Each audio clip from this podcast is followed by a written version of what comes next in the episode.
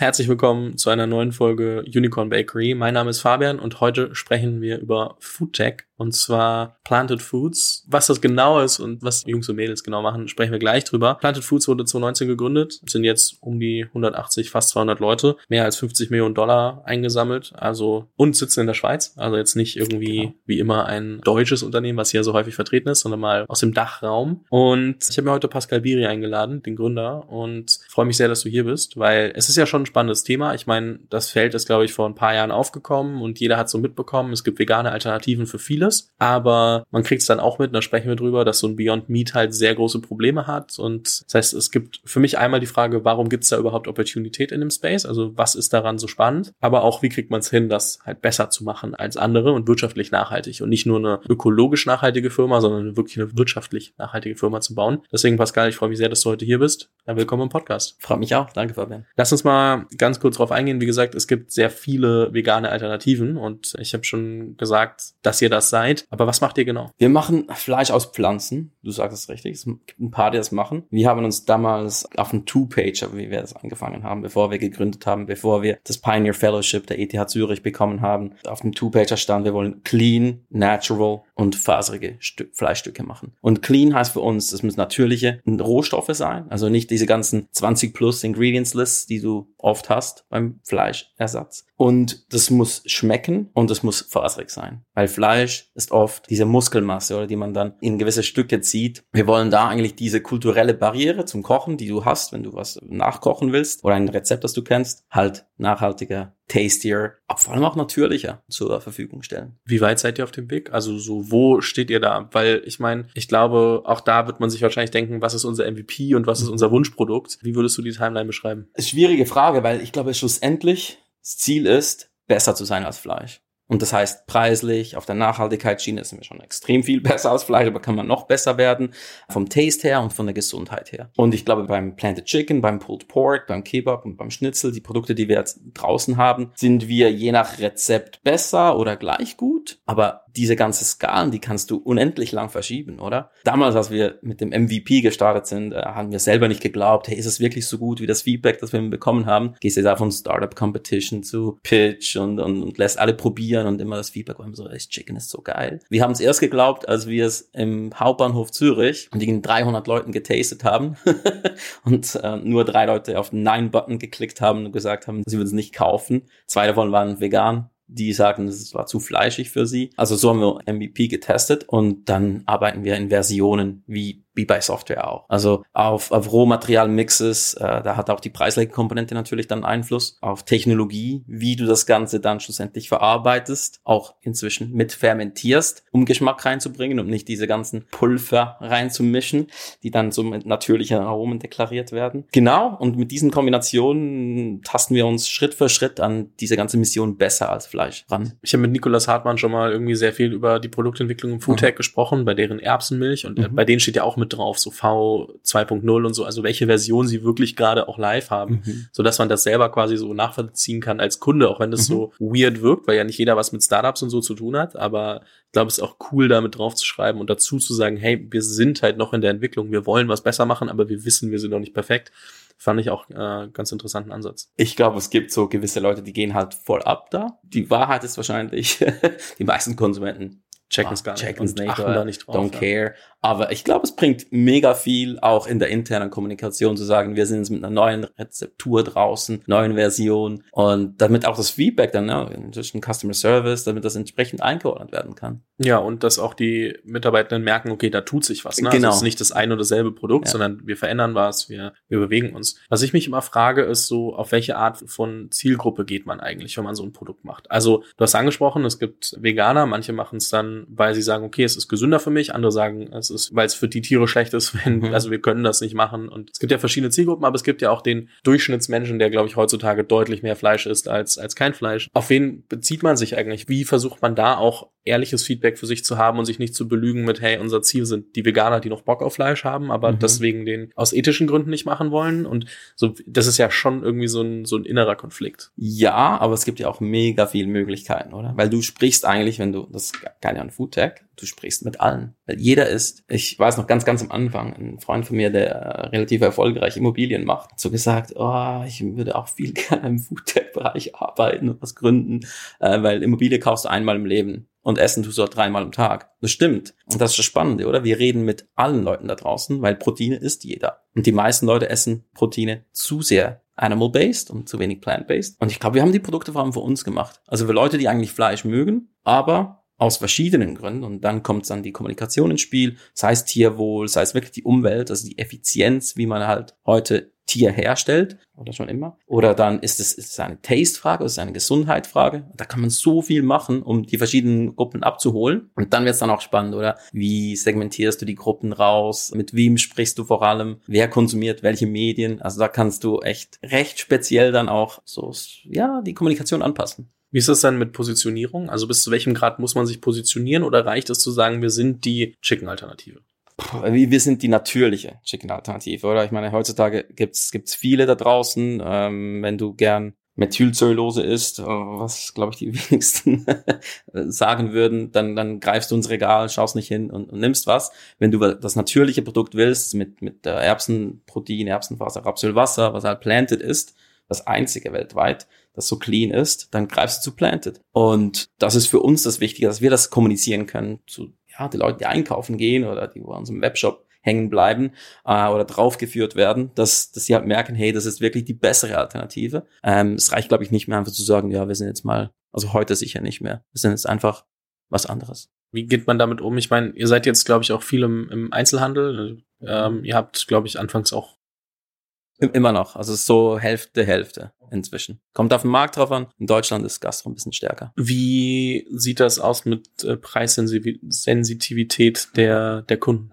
Ja, da sitze ich im richtigen Land gerade. Das ist das Thema in Deutschland. Das unterschätzt man ein bisschen, ehrlich gesagt, als, als ja, vielleicht als Schweiz oder allgemein, wenn man in den Markt Deutschland eintritt, ist das Essen extrem preissensitiv ist. Also da gibt's üble Zitate von, von Deutschen, die sagen, also was, die will ich jetzt gar nicht zitieren, äh, dass du einfach nur den Preispunkt erreichen musst, schlussendlich, um Leute zu erreichen, wenigstens in der Masse. Und ich glaube, das haben wir gelernt. In anderen Märkten würde es vielleicht noch ein bisschen anders ziehen. Aber gerade hier in Deutschland ist ein Fakt, ja, du bist, glaube ich, irgendwie kulturell drauf getrimmt, bei Essen nicht sehr viel Geld auszugeben. Warum ich das frage, ist, weil ich habe es im Intro schon so kurz angesprochen. Es gibt so eine andere Company, die relativ bekannt ist für, für Burger Patty Ersatz, mhm. äh, Beyond Meat, die jetzt, ähm, da muss ich kurz mal in den Notizen nachlesen, aber die jetzt im Q3 2022 eine negative operative Marge von minus vier Prozent haben, was bedeutet, dass sie während der Produktion schon Geld verlieren. Also ist nicht mal, also da ist nicht drin, dass sie noch Marketingausgaben haben, dass sie Overhead-Kosten haben und so weiter. Die verlieren schon bei der Produktion Geld. Dann irgendwie in einem Quartal auch knapp 100 Millionen Dollar, also sind 83,3 gewesen, ähm, irgendwie verbrannt haben. Und äh, das ist natürlich dann schon die Frage, wie kriegt man dann so eine, deswegen auch die Preissensitivität, also weil ich meine, ich brauche eine gewisse Masse an Kunden, um, um genug zu verkaufen. Gleichzeitig kann ich aber natürlich nicht zu einem Preispunkt verkaufen, wo es alle geil finden, wenn ich dann halt irgendwie nur Geld verliere, weil man sieht ja, bis, also die Börse zumindest mag es nicht so sehr, mhm. wobei die Aktie, glaube ich, kurz danach hochgegangen ist. Aber genau die Frage so, wie kriegt man daraus eine wirtschaftlich nachhaltige Firma hin, die dann eben auch den ökologischen Nachhaltigkeitsfaktor mitbringen kann. Aber den kannst du ja nicht aufrechterhalten, wenn du halt einfach nur Geld verbrennst und, und nie irgendwann die Chance auf Geld verdienen hast. Ja, crazy Frage. Und ich glaube, da könnte man ewig drüber reden. Werden wir hoffentlich, wahrscheinlich, hoffentlich auch ein bisschen.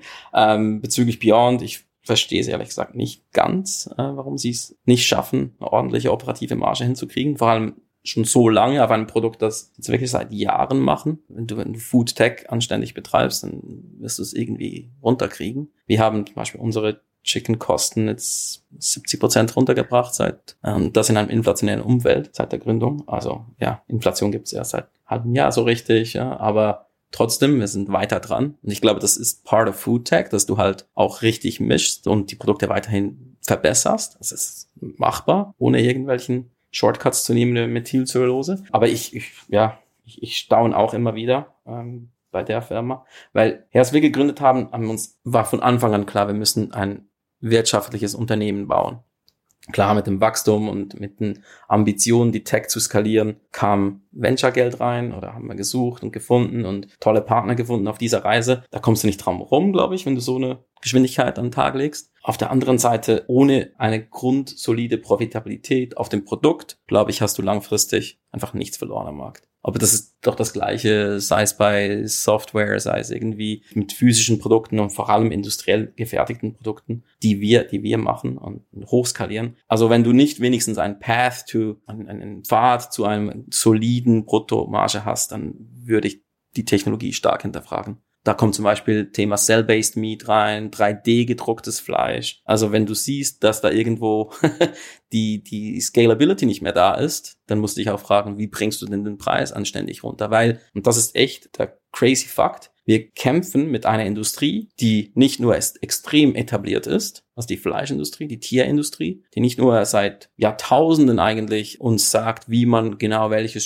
Stück auf den Grill haut und also kulturell tief verankert ist. Dann eine Industrie, die extrem stark subventioniert ist, bei der Aufzucht von den Zöllen her begünstigt wird, beim Rohmaterial aus Brasilien, aus dem Regenwald in Schweine reinzupumpen. Also du bist einfach so gegen eine Industrie, die von Grund auf mit Subventionen und über Effizienz aufgebaut wurde. Du siehst, also, du musst jetzt nicht Schlachthofbilder irgendwie, ja doch, vielleicht müssen wir die in Erinnerung rufen. Da ist halt oft Leute, die arbeiten da unter widrigsten Bedingungen. Niemand verdient mehr Geld in der ganzen Wertschöpfungskette, bis auf vielleicht zwei, drei Leute, die dann so Fußballclubs besitzen. Und, und am, am Schluss hast du einen Retailer, der auch Kampfpreise machen muss, weil er ja irgendwie vergleichbar sein will auf 100 Gramm, 200 Gramm Chicken Breast ähm, gegenüber den Mitbewerbern. Also ja, unsere Konkurrenz ist da und wir müssen gegen die antreten, wollen gegen die antreten, weil wir glauben, also wir sicher sind, dass wir grundsätzlich das effizientere Produkt herstellen können. Was würdest du dann sagen? Ich meine, die Fleischindustrie, wahrscheinlich wird es da noch sehr lange, sehr viel Lobbyarbeit brauchen, um dagegen anzutreten zu können in irgendeiner Form.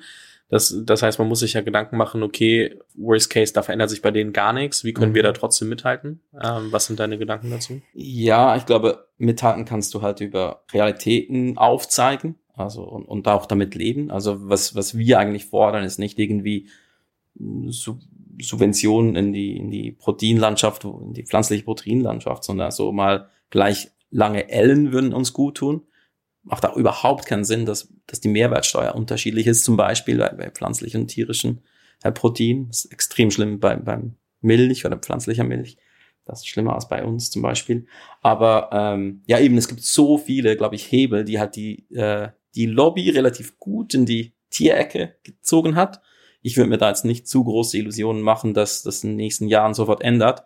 Aber was wir machen können, und da ist in diesem Sinne, glaube ich, Tesla schon ein Vorbild, die machen ein geiles Produkt, das sich besser fährt, mehr Spaß macht, on scale, dann irgendwann auch mal den Preis runterbringst, oder? Und, und so halt die Marktveränderung sprechen lässt. Also über Produkte statt über Politik zu gehen. Und inzwischen haben sie, ich glaube, das ist großer Tesla-Verdienst, dass äh, Verbrenner ab 2035 werden in Europa verboten. Und das sind irgendwie zwei, drei Prozent vom, vom globalen Treibhausgas. Aber diese 14 Prozent globale Treibhausgasemissionen, die Tier, die ganze ähm, Fleischwirtschaft verursacht, über die spricht man politisch noch gar nicht. Aber ich glaube, wenn wir Klimawandel ernst nehmen, was ich glaube, die meisten Regierungen inzwischen tun, ähm, wird das ein Thema werden und dann ja, dann geht's drum, wie können wir, glaube ich, Staatsausgaben relativ einfach sparen, indem wir die Subventionen halt nicht mehr sprechen. Ich glaube, das wäre das Einfachste. Wie sehr helfen dann so Beispiele wie irgendwie Rügenwalder Mühle, wo man sagt, okay, die nach außen hin machen die jetzt nur noch oder machen die eigentlich keine Fleischproduktion mehr. Ich bin ehrlicherweise nicht tief genug drin und ich weiß auch nicht, ob du damit indirekt äh, drauf angespielt hast mit deinen Beispielen, die vielleicht nicht so optimal im Regal sind, weiß ich nicht, keine Ahnung, ja. sondern mehr so, aber so nach außen hin wirksame Sachen, wo dann die Regierung auch merkt, okay, es geht anders. Inwieweit braucht es das? Also braucht es irgendwie einen gesunden Wettbewerb, wo man sagt, okay, es gibt genug, die sich dem Thema annehmen, so dass wir auch dann, wenn wir quasi, oder sagt man einfach nur, hey, wir müssen auch einfach radikale Entscheidungen treffen. Politisch, glaube ich, braucht es ein paar radikale Entscheidungen, aber es wird wahrscheinlich nicht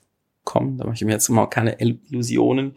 Ähm, nee, ich glaube, einen, gesunden Wettbewerb innerhalb dieser, dieses pflanzlichen Sektors ist extrem wirkungsvoll. Und ich glaube, es braucht so Leuchttürme, die über das reden, auch traditionelle Firmen vielleicht umkrempeln, weil ich glaube, das, das kommt in der Politik schon noch ein bisschen besser an als äh, nur Startup-Cases. Wie wir uns halt in diesem Regal differenzieren, ist über die Qualität, über wie es schmeckt, über die Faserigkeit. Aber ich glaube, es ist wichtig, wirtschaftliche Erfolgscases aufzuzeigen. Ich finde es aber spannend. Also du, du kommst jetzt immer wieder auf so eine Art, ich sag jetzt mal, so einen Fakt zurück, so wie man sagt, okay, ähm, keine Ahnung, wenn du meine Software benutzt, dann, also haben wir dieses Feature, so diese, diese Faserigkeit. Reicht das aus als, als, also das, das ist jetzt eine harte Frage, aber äh, reicht das aus, um zu sagen, okay, wir sind, wir sind besser? Also ist das so viel Benefit oder ist das mehr Feature? Ähm, ich glaube, der Benefit ist, dass du halt kulturell nichts machen musst. Du machst die, du kochst, wie du immer gekocht hast und nimmst halt jetzt statt ein Stück Tier Planted mit rein in deine Fajita, in deinen Curry, äh, in deinen Burger hast du Planted Pulled Pork rein oder Kebab, perfekt ein Kebabbrot rein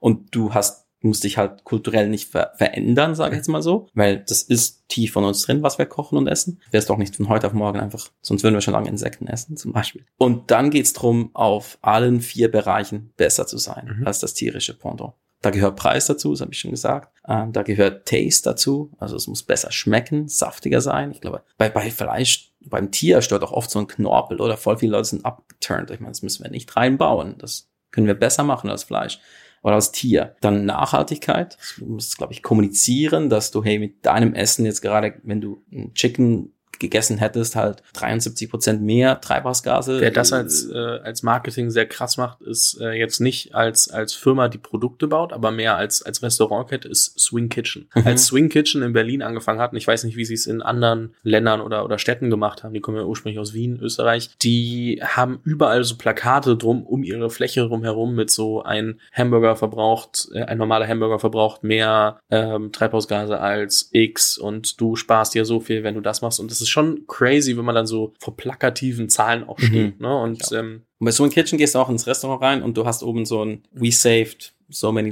liters of water und so, oder? Das machen die voll gut. Ich glaube, es ist so dieses plakative darstellen. Die sind wirklich sehr, sehr plakativ. Ich habe das das erste Mal mitbekommen, weil ein Bekannter von mir da investiert ist und, und das, das gut fand, ähm, der sich allgemein mit so, so Green, Green Stuff ähm, sehr viel auseinandersetzt und überlegt, okay, wo kann man was machen. Ähm, aber als es dann in Berlin war und dann irgendwie ein paar Freunde von mir, die meinten, hey, da müssen wir mal hingehen, du musst mal unbedingt die Chicken Nuggets oder so probieren, ähm, die sie scheinbar auch sehr gut machen, war ich schon auch überrascht, einfach wie, wie gut das schmeckt und fand es auch von Marketing einfach sehr gut und glaube, da kann sich jeder aus der Food Foodtech-Branche, der sagt, okay, wir wollen Alternative Foods machen, auch was abschauen. Schlussendlich musst du ein Produkt machen, das besser schmeckt, da bin ich tief davon überzeugt. In Deutschland ist vielleicht das Thema Preis ein bisschen wichtiger als in anderen ähm, Märkten, wo wir jetzt aktiv sind, aber schlussendlich muss alles zusammenspielen und dann muss in der Schweiz ist kein Problem, wenn man mal doppelt so teuer ist. Ähm, ich habe das die Rel Relation ist aus der Luft gegriffen. Ich habe keine Ahnung von den ja, Preisverhältnissen, aber oft was. Bei uns muss ich allerdings sagen, für die, auch für die Schweizer Zuhörer, es ist echt nicht sauber, dass in der Schweiz werden Proteine, und wir setzen im Moment auch viel französisches, deutsches Protein ein in unserer Herstellung. Da zahlen wir einen Zoll drauf, um in die Schweiz zu importieren. Beim Exportieren kommen, bekommen wir es zurück. Deshalb sind wir auch mit unseren Produkten in der EU günstiger, weil es ähm, diese aktive Veredelung gibt. Da, ja, also klassisch. Wenn wir mit den Proteinen in der Schweiz Tiere füttern würden, würden wir keine Zölle zahlen, weil wir es verarbeiten für menschliche Ernährung, gibt es einen Zoll drauf. Ist halt, da hat sich die, die Lobby schon mhm. ganz, ganz tief eingenistet in unser System. Interesting. Verrückt. Ihr seid jetzt inzwischen irgendwie fast 200 Leute und ich kann mir vorstellen, ihr seid, ihr habt ja einen klaren Purpose, also es ist relativ klar, wofür ihr arbeitet. Das ist, glaube ich, ein bisschen einfacher, da Leute zu finden, die auch Bock auf das Thema haben im Vergleich zu, ich baue jetzt irgendeine Software für irgendwas. Ja, sagen wir die Industrie, da ist, glaube ich, Purpose zu vermitteln, irgendwie nochmal was ganz anders. Aber ist es so einfach, wie man sich vorstellt, dass wenn man so ein Company oder ein Produkt hat, was eine sehr klare Agenda hat, was man, was man eigentlich erreichen will, dass die Leute dann direkt mitgerissen sind oder führt das trotzdem zu Komplikationen, weil die Leute vielleicht dann auch manchmal sagen, hey, wir wollen das zwar machen, aber wir machen es noch nicht gut genug und irgendwie dann auch selber so einen richtig krassen moralischen Standard mitbringen, dem man auch erstmal gerecht werden muss als Startup. Es hilft, wie du es richtig sagst, mega bei der Rekrutierung, beim Purpose wieder, wiedergeben, Employer Branding hilft extrem. Aber du musst es dann auch ernst meinen als Company. Also wir haben das von Beginn weg extrem ernst genommen. Also vom Thema Fliegen über Mobilität, über Energierückgewinnung in der Produktion, über Essen auf Spesen gibt es sicher kein Tier. Das ist jetzt auch nicht jedermanns Sache da, oder? Auf der anderen Seite ist auch so wichtig, dass du nicht Leute rekrutierst auf den Purpose nur. So, so wir rekrutieren jetzt nicht, wie du dich ernährst, sondern nach Talenten. Und wenn du halt ein Team zusammenstellen würdest mit nur Hardcore-Veganer, die am Morgen aufstehen, weil das Thema Veganismus an erster Stelle steht, dann glaube ich, hast du längerfristig, mittelfristig wahrscheinlich schon, ein Problem mit der Company Culture. Also wichtig ist, dass das Mindset stimmt, dass es auf Growth getrimmt ist, dass die Leute Spaß haben an Veränderungen, an Wachstum weil das gibt's halt einfach extrem, oder wenn du so schnell wächst. Und nicht an erster Stelle wegen dem Purpose. Purpose hilft extrem, aber darf niemals der, der Grund sein. Wir sagen immer so, hey, um, you join the company uh, for the values maybe, but you stay for culture. Das heißt, das kann sich auch manchmal ein bisschen, so ein bisschen, es kann verleitend sein, dass man sagt, man hat diesen Purpose und dadurch bewerben sich auch Leute, die diesen Purpose hardcore teilen, aber vielleicht nicht Skills enough haben, um, um, um mitzugehen. Ja, oder so, denn die Realisation, dass es auch wirklich, dass wir Business machen dass wir gewissen kapitalistischen Strukturen folgen müssen, dass wir zum Teil mit der traditionellen Proteinindustrie zusammenarbeiten müssen, um effiziente Lieferketten zu haben. Da braucht's echt irgendwie halt ein Business Sense und, und vor allem im Growth, im Growth Mindset, das halt nicht per se mit einer Ernährung übereinstimmt. Ich meine, ihr seid jetzt in drei Jahren auf diese knapp 200 Leute gewachsen. Da kann ich mir vorstellen, dass auch die eine oder andere Sache mal richtig schief gelaufen ist. Ja, auch gerade bei People und, und, und Culture. Was waren so Sachen, die dir da als erstes in den Kopf kommen, wenn ich sage, so richtig schief gelaufen? Boah, wahrscheinlich das erste, wenn es Sinn kommt, ist da darüber nicht öffentlich zu sprechen. Aber ich glaube so ganz generell Manchmal gehen die Leute vergessen. Das ist vielleicht auch was mega Persönliches jetzt oder so. Du bild, machst eine Company nicht einfach, also hab, wir haben die Company zu viert nicht gegründet, um einfach irgendwie Venture-Geld anzuziehen und irgendwie was zu bauen, um wieder zu verkaufen und, und es ist echt was langfristiges, purpose-driven und ich glaube, wir wollten ein Problem für uns selber lösen und wir hatten die Möglichkeit, Tech zu entwickeln. Und du merkst dann halt, ja, es joinen Leute, sind oft junge Leute, ähm, sind, sind extrem gute Leute, die wachsen dir echt ans Herz. Und du bist halt nicht für alle immer gleichzeitig da. Du lernst ähm, zu kommunizieren besser und du machst halt selber diesen Schritt auch, oder? Wir haben, wir sagen oft auch in Vorstellungsgesprächen, wir machen das zum ersten Mal. Haben extrem viel gelernt, haben Top-Leute dazu geholt. Ich glaube, das ist auch das Wichtigste jetzt in dieser Phase, dass wir erfahrene Leute dazu holen, die aber den richtigen Mindset mitbringen und auch einen gewissen Respekt natürlich. Aber ja, ich glaube, es kann sein, dass gewisse Sachen verloren gehen manchmal. Passiert wahrscheinlich in jeder Organisation, aber ich nehme das wahrscheinlich ein bisschen persönlicher weil ich einen anderen Anspruch an mich selber hätte. Du hast gerade gesagt, ihr holt äh, sehr viele sehr Senior-Leute jetzt dazu, weil es jetzt die Phase wird, von 200 Leuten weiter zu wachsen, äh, kommt ja dann das Thema Executive Hiring auch ins, auch ins Spiel wahrscheinlich. Das heißt, die Frage auch gerade bei einer Company, die ja was versucht irgendwie zu ja, revolutionieren, wo man sagt, okay, wir wollen was neu machen, was ist so, du kannst ja jetzt nicht einfach sagen, es gibt nicht so viele Beispiele, wo du wegheiern kannst. Du, es ist jetzt nicht als just another Software Startup. So, mhm. da finde ich vielleicht auch Beispiele, wo ich was rausheiern kann. Was macht eine Person aus, die das richtige Mindset auch für euch mitbringt und und, und Seniorität, so wie definiert ihr das? Weil ich kann mir vorstellen, dass es nicht ist, ah, wir gucken, wo waren die vorher und nehmen jetzt einfach nur da raus, weil es, glaube ich, nicht so einfach ist. Nee, ist nicht so einfach und ich glaube, deshalb ist Mindset viel wichtiger als einfach Erfahrung per se. Aber du merkst schon, also es ist mega auf die Position drauf an, oder? Ob es jetzt ein, ein CFO ist oder jemand, der Märkte ähm, beginnt äh, und, und dann selber auch extrem hired in einem Markt, den wir jetzt angehen, neu. Aber es gibt schon FMCG-Cases, die schnell gewachsen sind, die dann vielleicht diese 200 bis 800 Millionen Umsatz mitgegangen sind. Schon mal, ähm, nicht, dass wir jetzt bereits da sind, aber kommt. Das wäre meine, das wäre meine direkte Rückfrage gewesen. Nein. Ja, nee, aber ich, ich glaube, solche Cases findest du, aber dann ist das Entscheidende, dass der Mindset stimmt und dass der Hunger da ist und gleichzeitig auch der, der Respekt. Nicht nur von dem bisher geleisteten, weil ja, what's done is done. Ähm, wir müssen vorwärts schauen immer, aber schon ein Umgang, der respektvoll, ehrlich und, und verdammt direkt ist. Das haben wir als Value tief in uns verankert, dass da nicht irgendwie Politik hintenrum gemacht wird, sondern dass Sachen direkt angesprochen werden. Wie geht ihr mit der dauernd ja, anstehenden Herausforderung um, dass ihr wächst und sich dadurch Dinge immer wieder verändern? Also irgendwie sich Rollenbilder verändern, die Leute halt auch irgendwie, glaube ich, also selbst wenn sie das Growth-Mindset haben, immer wieder ins kalte Wasser geworfen werden, weil sich ja auch deren Rollen, wie gesagt, verändern. So, wie, wie kriegt ihr das sauber? Also gibt's da irgendwie so ein Rezept für euch, was ihr intern nutzt, äh, um die, um die Leute bei, ich sage jetzt mal bei Laune zu halten, auch wenn es das falsche Wort ist, aber ich glaube, du weißt, was ich meine. Ja, fängt wahrscheinlich beim guten Talent-Mapping an, äh, von HR-Seite aus begleitet, dass man auch intern befördert, nicht nur immer extra dazu holt. Aber sicher eine große Herausforderung. Ich glaube, das liegt auch oft dann in der Verantwortung der Leute, nicht einfach in der Nehmentalität da zu sein, zu warten, was passiert, sondern aktiv das Umwelt mitzugestalten. Weil diese Kultur haben wir gebaut. Also da, da liegt eigentlich viel offen für Leute zu gestalten, Fehler zu machen. Ich glaube, das ist schon, ja, das, das muss irgendwie etabliert sein. Und die Leute, die damit umgehen können, haben dann langfristig sicher mehr, mehr Spaß. Ich meine, du hast gerade gesagt, auch mal äh, intern zu befördern, statt nur extern dazu zu holen. Ich meine, ehrlicherweise, man kann leider nicht jeden im Unternehmen immer wieder befördern. Ich glaube, es ist schon viel Ego-Management dann auch äh, bei den bei den Leuten, um das irgendwie in Einklang zu bringen. Und gerade da ist natürlich auch wichtig, gerade wenn es um die die die Top-Positionen geht. Also viele haben, also heutzutage habe ich das Gefühl, dass viele Mitarbeitende auch die Erwartung haben, ich bin jetzt ein zwei Jahre dabei, ich muss jetzt befördert werden eigentlich, sonst sonst gehe ich. Aber wie also wie geht man damit um, wenn, wenn man weiß, okay, eigentlich habe ich in dem Bereich geplant, halt einen, einen Executive zu holen, der einfach schon deutlich mehr Erfahrung hat. Wie sehr führt das zu Problemen? Ich würde sagen, dass Transparenz da extrem wichtig ist. Was wir versuchen zu kommunizieren, ist, dass nicht jeder, dass du nicht per se ein, ein Leader mit Direct Report werden musst, um irgendwie Verantwortung zu übernehmen. Es gibt mega viele Specialists. Kannst vielleicht mal ausprobieren, aber vielleicht sind wir langsam nicht mehr da, wo jeder mal ausprobieren kann, Leute zu führen.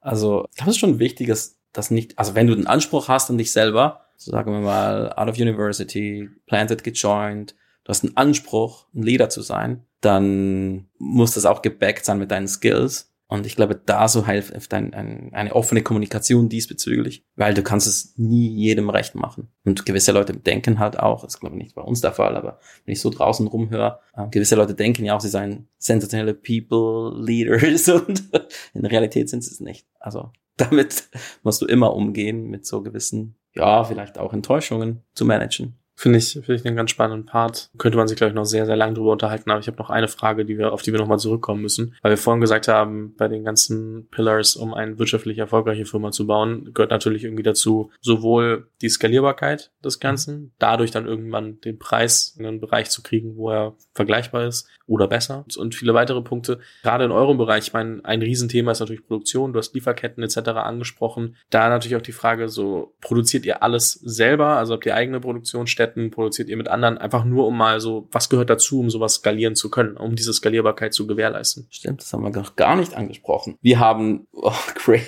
echt ein bisschen crazy times, lustige Videos und Fotos. Wir haben seit Beginn weg die Struktur die Grundstruktur, die Grundstücke machen wir selber, weil das kannst du einfach nicht an einen Third Party geben. Was äh, Third Party gemacht wird, ist so abpacken in LEH, Verpackungen 160 Gramm, 170 Gramm, um dann zu Edeka zu shippen, also Gorillas. Das machen wir extern, weil ich glaube, Verpackungsmaschinen gibt's genug. Das werden wir nie die Besten sein. Wo wir die Besten sind und unsere Kernkompetenz ist, Strukturen herzustellen, also zuerst mal die Rohmaterialien rauszufinden, die mit einer gewissen Technologie dann die perfekten Strukturen geben, ähm, die Spaß machen zu essen, diese dann in Gastroverpackungen abzupacken. Also wenn die Gastronomie bei uns bestellt, geht das wirklich direkt aus, aus Kemptal, das Nähe von Zürich, nach Europa. Das haben wir im ersten Jahr noch an der ETH hergestellt, in zwei Schichten, mitten in Zürich an einer In Europa seid ihr eh schon, du meinst die EU, ne? Aha, so, ja. Muss, ja, muss man ja, ja differenzieren ja. einmal kurz. Einfach in die Märkte raus, muss ich sagen.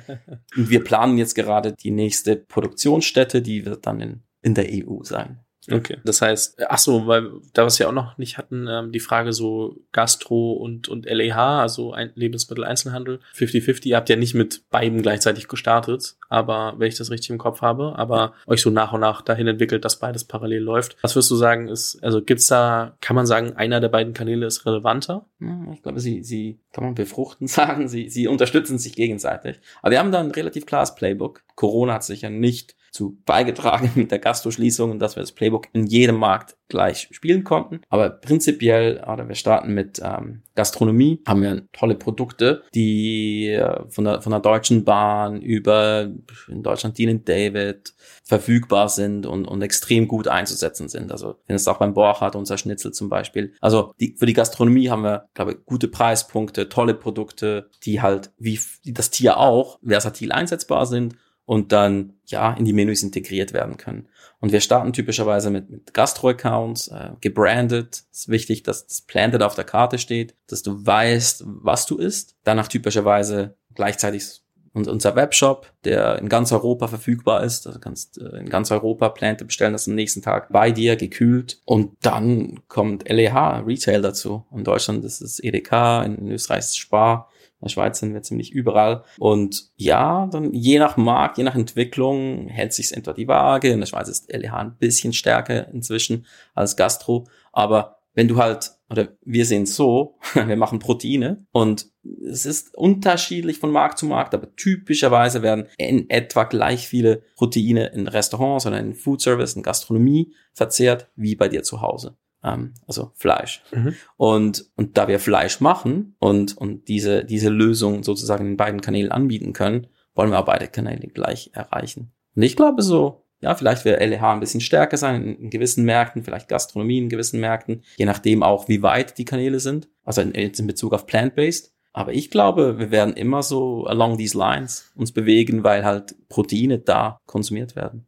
Also wie ist es dann mit, mit äh, Direct-to-Consumer und eigener Online-Shop? Ich mhm. meine, das spielt ja heutzutage auch eine Riesenrolle für viele äh, Consumer-Brands. Wie ist das bei euch? War immer wichtig im Sinne von Leute erreichen, Feedback zu holen, Special Editions zu, zu testen oder also mit, mit Tim Raue im, im Januar mal ein Recipe gemacht haben, seine Peking Duck mit Planted. Ist natürlich super geil, äh, dann tausende von Leute online zu erreichen. Ähm, oder Direct to Consumer. Äh, Im Großen und Ganzen macht es bei uns immer so zwischen fünf bis zehn Prozent aus, umsatztechnisch. Aber ja, es ist nicht der riesen strategische Angle, aber für uns ist wichtig für, für Consumer Feedback, für Special Editions, für also wirklich diese, diese Beziehung zu haben. Und ist schon spannend, oder? Wenn irgendwie gestern kam ein lokaler Fernsehbeitrag in, in der Schweiz plötzlich hast du 150 Prozent mehr Bestellungen von einem Tag auf den anderen, weil Leute halt von, ja, vom Computer mit dem Handy sitzen oder irgendwie vom Fernseher und das kurz ausprobieren wollen. Das ist schon ein, ein Vorteil von so diesem Channel. Finde ich ganz spannend. Ich glaube, jetzt ich mal so alles gefragt, was ich so drumherum spannend finde. Lass uns zum Abschluss nochmal irgendwie drei ganz kurze Fragen machen. Frage eins: Welchen Rat gibst du oft, findest es aber sehr schwer, ihn selbst auch zu befolgen? Mal einen Schritt zurück zu machen und die Situation zu analysieren. Ich bin mega schnell in diesem Do-Do-Do-Mode und ich glaube viele vom Team auch. Und dann immer so. Eigentlich wollen wir die Sachen datengetrieben anschauen und, und, und die richtigen Entscheidungen langfristig treffen. Und ja, fällt mir manchmal selber schwer. Würde ich gern besser können. Hast du irgendwas, um dich da immer wieder auch dran zu erinnern? Oder also kriegst du es irgendwie hin, das so ein bisschen dich selber dazu zu zwingen, das öfter zu machen? Ich müsste mich wieder zwingen, mehr laufen zu gehen zum Beispiel. Dann passiert es gut. Äh, ich werde dann irgendwie lazy und mach's nicht. Aber in, diesen Mode zu kommen, äh, wäre eigentlich so ein Ziel persönlich für das, der restliche, restliche Jahreshälfte hier. Ähm, weil ich glaube, dann kannst du halt äh, ja nochmal viele Sachen ausblenden und dich auf das Wesentliche konzentrieren. Hm. Eigentlich wenn du an der Startup-Szene was verändern könntest, was wären so Sachen, wo du sagst, hey, da könnten wir als, ich sage jetzt mal Szene, ein bisschen was besser machen? Schwierig, weil ich finde eigentlich die Startup-Szene mega wichtig, wahrscheinlich auch volkswirtschaftlich. Was, ich, was mich manchmal ein bisschen fragen lässt, sind so Gründer, die es eigentlich so als Projekt sehen und nicht einfach alles reinzustecken. Also irgendwie so, weil schlussendlich hirest du Leute, du holst die Investoren, die glauben an dich Gut, das ist, die sind professionell meistens unterwegs, die sollten das eigentlich checken. Aber wenn das nicht dein Ein und Alles ist und du willst nicht einen Erfolg über, äh, ja, Leichen ist vielleicht das falsche Wort, aber du musst den Erfolg holen, das verstehe ich manchmal einfach nicht. Ähm, dass man da so ein bisschen laissez-faire vor sich geht, sehe ich manchmal. Und das mich dann manchmal ein bisschen so verwundert zurückblicken. Ich meine, klar musst du mal Ferien machen, aber ich, ja, ähm, ich glaube so, dieser, dieser Biss fehlt mir manchmal ein bisschen. Eine letzte Frage noch. Aus all den Eigenschaften, die es da draußen gibt, welche drei wünschst du dir für deine Kinder? Ich habe es noch keine, aber äh, in, the making. Ich glaube, wichtig bei Kindern ist doch einfach, dass, dass man irgendwie die Sicherheit gibt, eine Passion zu verfolgen, ähm, weil damit wirst du auch dann schlussendlich besser sein als andere draußen, wirst Spaß haben bei dem, was du magst, gleichzeitig. Und egal was es ist. Also ob es jetzt äh, Kunst ist oder irgendwie zu reisen und Leute zu inspirieren, keine Ahnung. Also da gibt es unendlich viele Sachen. Etwas, das ich mir wünsche, dass sie mehr Passion mitbringen, als ich es jetzt zum Beispiel habe. Ich kann nicht coden und ich denke, das wird eine Eigenschaft, die man unbedingt haben muss, nächsten Generation wahrscheinlich jetzt schon haben müsste. Ja, gleich, gleiche, gleiche Enthusiasmus für andere Kulturen und für Lebensweisen und für für Sprachen zu entwickeln, wie, wie ich sie habe, würde ich mir wünschen für die Kinder. Aber hey, abzudämmen. Cool, Pascal, es hat mir sehr viel Spaß gemacht. Schon mal vielen lieben Dank an der Stelle. Ähm, wenn du möchtest, überlasse ich dir noch das letzte Wort für all die anderen da draußen, die jetzt noch zuhören und äh, bedanke mich bei dir. Danke dir vielmals. Äh, meine Eltern haben mir früher immer gesagt, ich muss immer das letzte Wort haben. Äh, ich fühle mich gar nicht mehr so unbedingt. Nee, ich möchte mich bei dir bedanken und was du alles machst für die, für die Startup-Szene, für das, das, das Learnings weitergeben werden. Finde ich mega stark von dir. Ähm, danke, dass du mich eingeladen hast. Danke. Vielen Dank fürs Zuhören. Falls dir diese Folge gefallen hat, dann musst du auf jeden Fall mal den Unicorn Bakery WhatsApp Newsletter auschecken. Dort bekommst du ein bis zweimal die Woche von mir äh, entweder eine persönliche Sprachnotiz oder eine Content-Empfehlung, Blogpost, Video etc. für Dinge, die du als Gründer unbedingt wissen, lesen, hören musst. Am einfachsten ist es, du klickst auf den Link in der Beschreibung und meldest dich an. Ansonsten kannst du auch auf jungthemapodcast.com slash newsletter gehen.